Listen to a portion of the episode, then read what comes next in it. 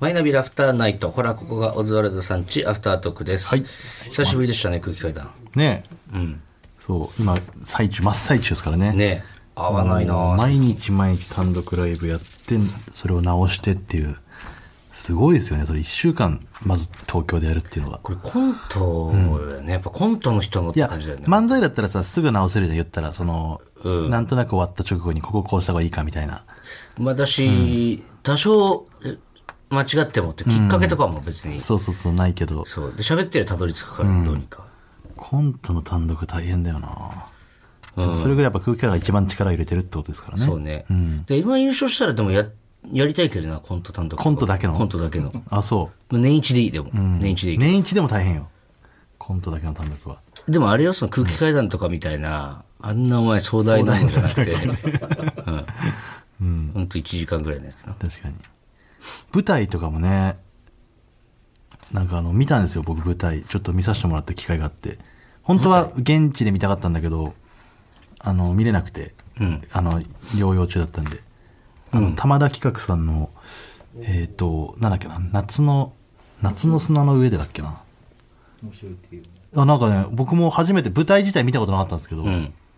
すごいね、やっぱあの、舞台の演技って。もう本当にセット1個しかないのよ。その、昔の古い、うん。昭和っぽい家で、あのー本当にその中でいろんな人何人か、もう登場人物もそんな限られてるんだけど、んが入れ替わり、立ち替わり、その場面が変わってっていう。うん。まあちょっとごめんなさい、もう多分見れないんだな。夏の砂の上っていうタイトルですね。うん。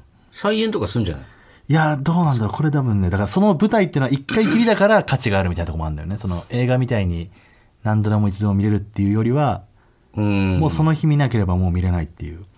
台本同じで違う人でやるとかもあるあ、だからそのなん多か分こういう物語としてあるから、うん それがまたどっかで誰かがやるって可能性もあるけど、うん。それこそバイト先とかにもいなかった、演劇あやっあ、てえるんこだとからそれでも見に行ったことなかったのよ、俺さ、一回も見に行ったことあるんだよ。あ、そうん、見に来てくださいって言われて。う。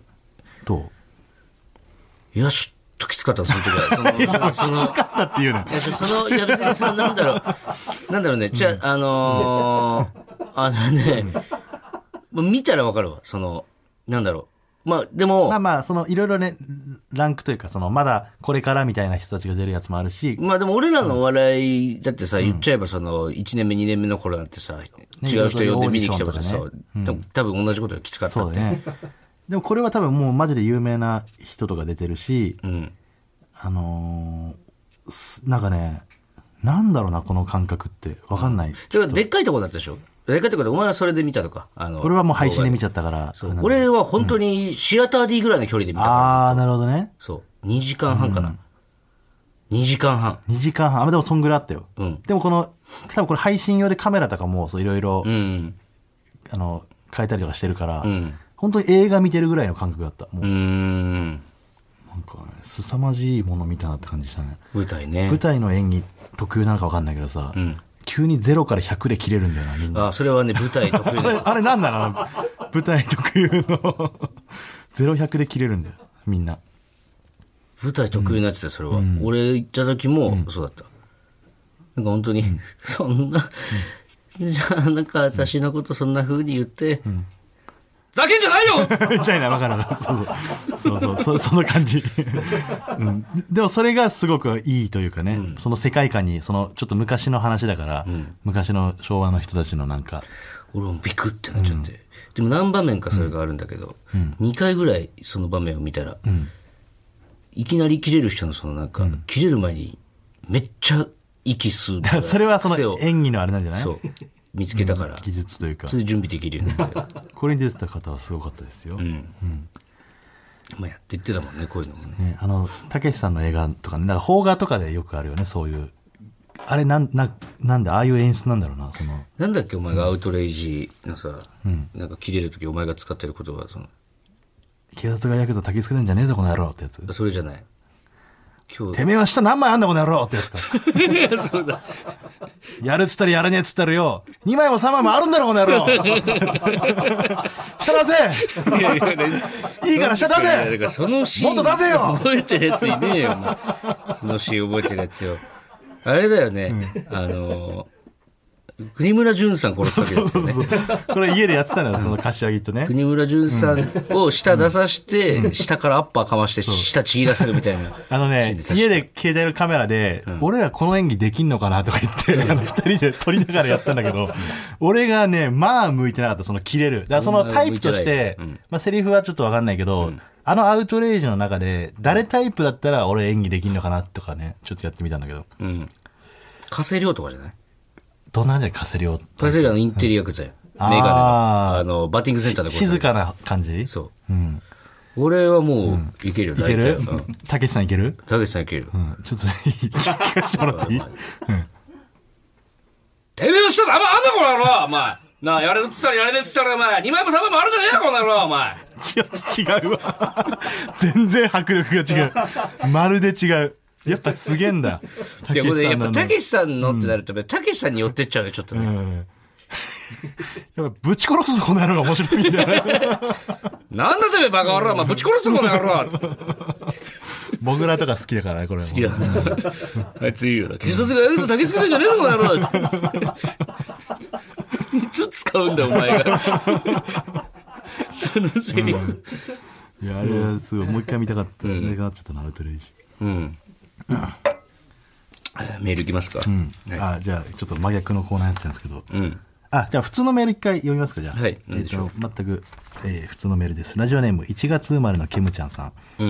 伊藤さん、畑中さん、こんばんは。こんばんはお邪魔します。無限大で開催された、どんな時も配信見ました。ありがとうございます。ダイジェストの映像で伊藤さんがネクタイを緩めているシーンを見てすぐに買いました。なんで 伊藤さんが服を脱いでいくところがセクシーすぎて大好きです。何回も見させていただきました。貴重なお二人のペックスが見られたの で、配信買って本当に良かったです。んごちそうさまでしたと。うん、そうなんだよね。服を脱ぐシーンがあります。 やっぱ、セクシーだからな、俺は。いや、セクシーじゃなかったよ。キモかったよ。今日も、今日、あ、今日も言えねえか、まだちょっとあれだけど。セクシー。言われちゃったからな。16歳ぐらいの女の子に言われちゃったからね。これはねどんなライブかと言いますと、はいまあ普通にね芸人がネタをやってる、まあ、コントあり漫才ありなんですけどその中で、えーキモお兄さんこと七曲り森下さんが登場してくるというもうそれで言わない方がいいっぽいよ、あんまりその。え何が七曲りさんこと森 森下さんことキモお兄さんってことそうそうあキモお兄さんそうもうキモお兄さんだからあそうかそうかそういうことか、んキモお兄さんなんだじゃあもう、あれは森下さんとは全く別人だだって普通にツイートで、僕はキモお兄さんではありませんがって、皆さん言ってたかあそういう世界観あるの、あ知らなかっら、あるよ。たあそうなんだ、えー天才だよね、やっぱあの人。あすごいねちって頭おかしかったもんな、本当に。マジですごい。全、全コント、全漫才、打ち合わせなしで、んもう本当に、キモお兄さんが急に入ってきて。しかも、キモお兄さんも別に決めてないから。そうどんなネタやるか、まあなんとなく聞いてるのもあるかもしれないけ ど、内容まで知らないから、もうマジで裏で、次どうしよう、次どうしようとか言って、ほんで合わせるしな、みんなすも。ごいんだよ。本当に面白い。いい作品になってましたね。なんか全員すごかったけど、レインボーのが、もう普通に、あの、もう、ばっちり髪って普通に綺麗なネタだったよね。ありきとして成立してるというかね。合ってたで、あのネタにあなんとかコすごいッ。トンの面白かったな。おもろかったな。一番最後ね。うん、ちょっと見てほしい、皆さんに。キモお兄さんのポテンシャル。今これ言,、言えるんだっていう。うん。うん。これまだいつまで見れるんだろう。一週間伸びてるはずですけだど、から放送日からまだ何日かもしかしたら見れると思うんで。だか今何枚なんだろうな。らそのお客さんもね、少なかったんですよ。きなんかね、全然普通の無限大でやってて。キモお兄さん知らない人もいたからね、何人か。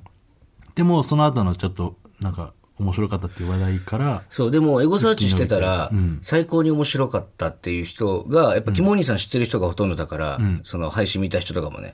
それで現地に来てた人は、キモお兄さん知らないで、例えばレインボーを見に来たとか、で、俺らを見に来て、キモお兄さん知らない状態で、オズワルド初めて見に来たみたいな。うん。ね、でその状態でキモお兄さん出てくるじゃん。で、ツイート見たら、やっぱその、途中までずっとしんどかったです。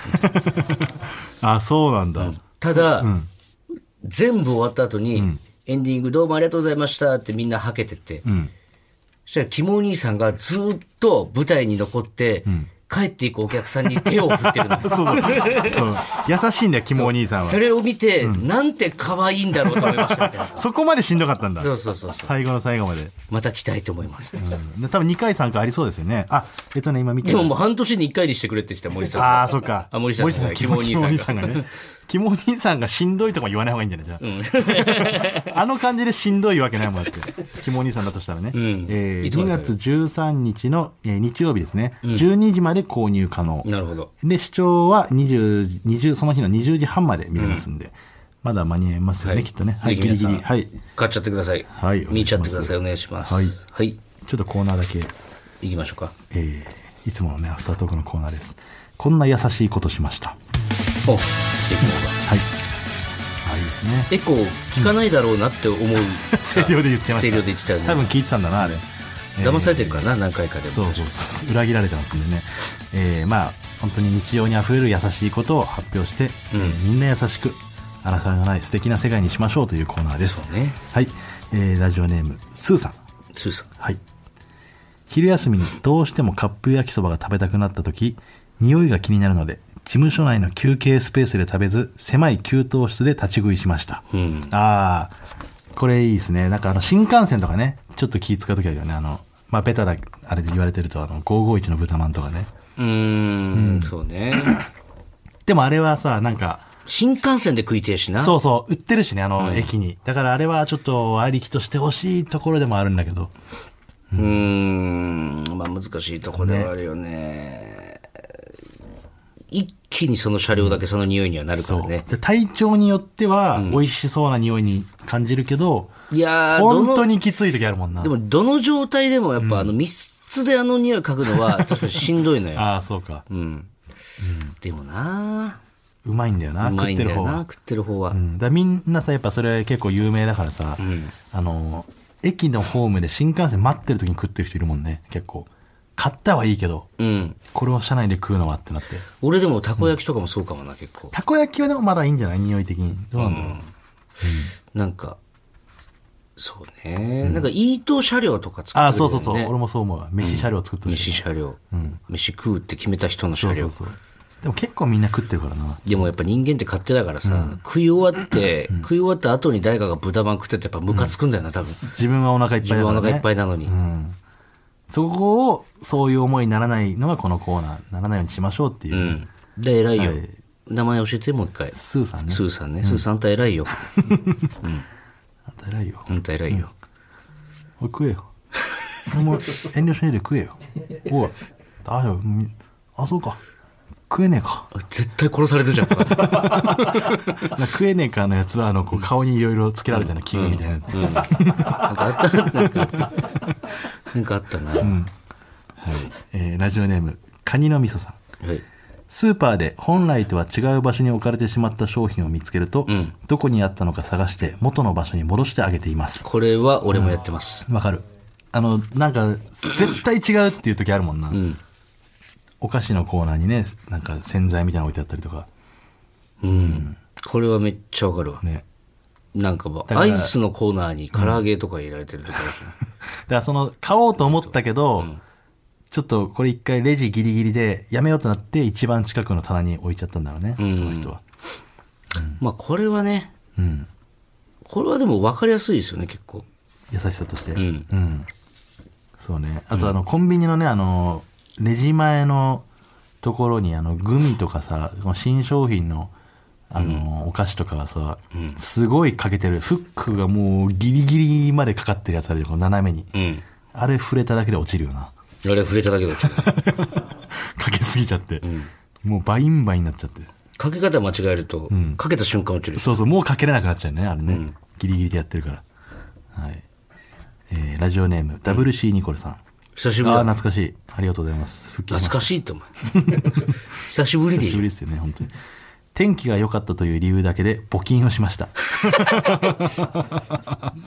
一番優しいんじゃないの。一番優しいかもな。結局このおじさん。待ってんだよ、多分もう漫画もずっと待ってると思うよそうだね。でもね、そう言わないよ。言わないんだよいな。つですかとか言ってこない言ってこないんだよ。うん気長に待ってくれるんですよ意ね。外と、だから本当に、なんだろうね。俺、この人とは、飲みに行く関係になってるかもしれないの、正直。うん。確かにね。だって自分の幸せはみんなの幸せにしたいってことだもんな、これ。うん天気が良かっただけで募金。いいですね。こうありたいもんですね。家庭持ってんだよな、この人もな。そうそうそう。はい。えー以上、こんな優しいことしましたのコーナーでした。はい、また来週も聞いてください。はいありがとうございました。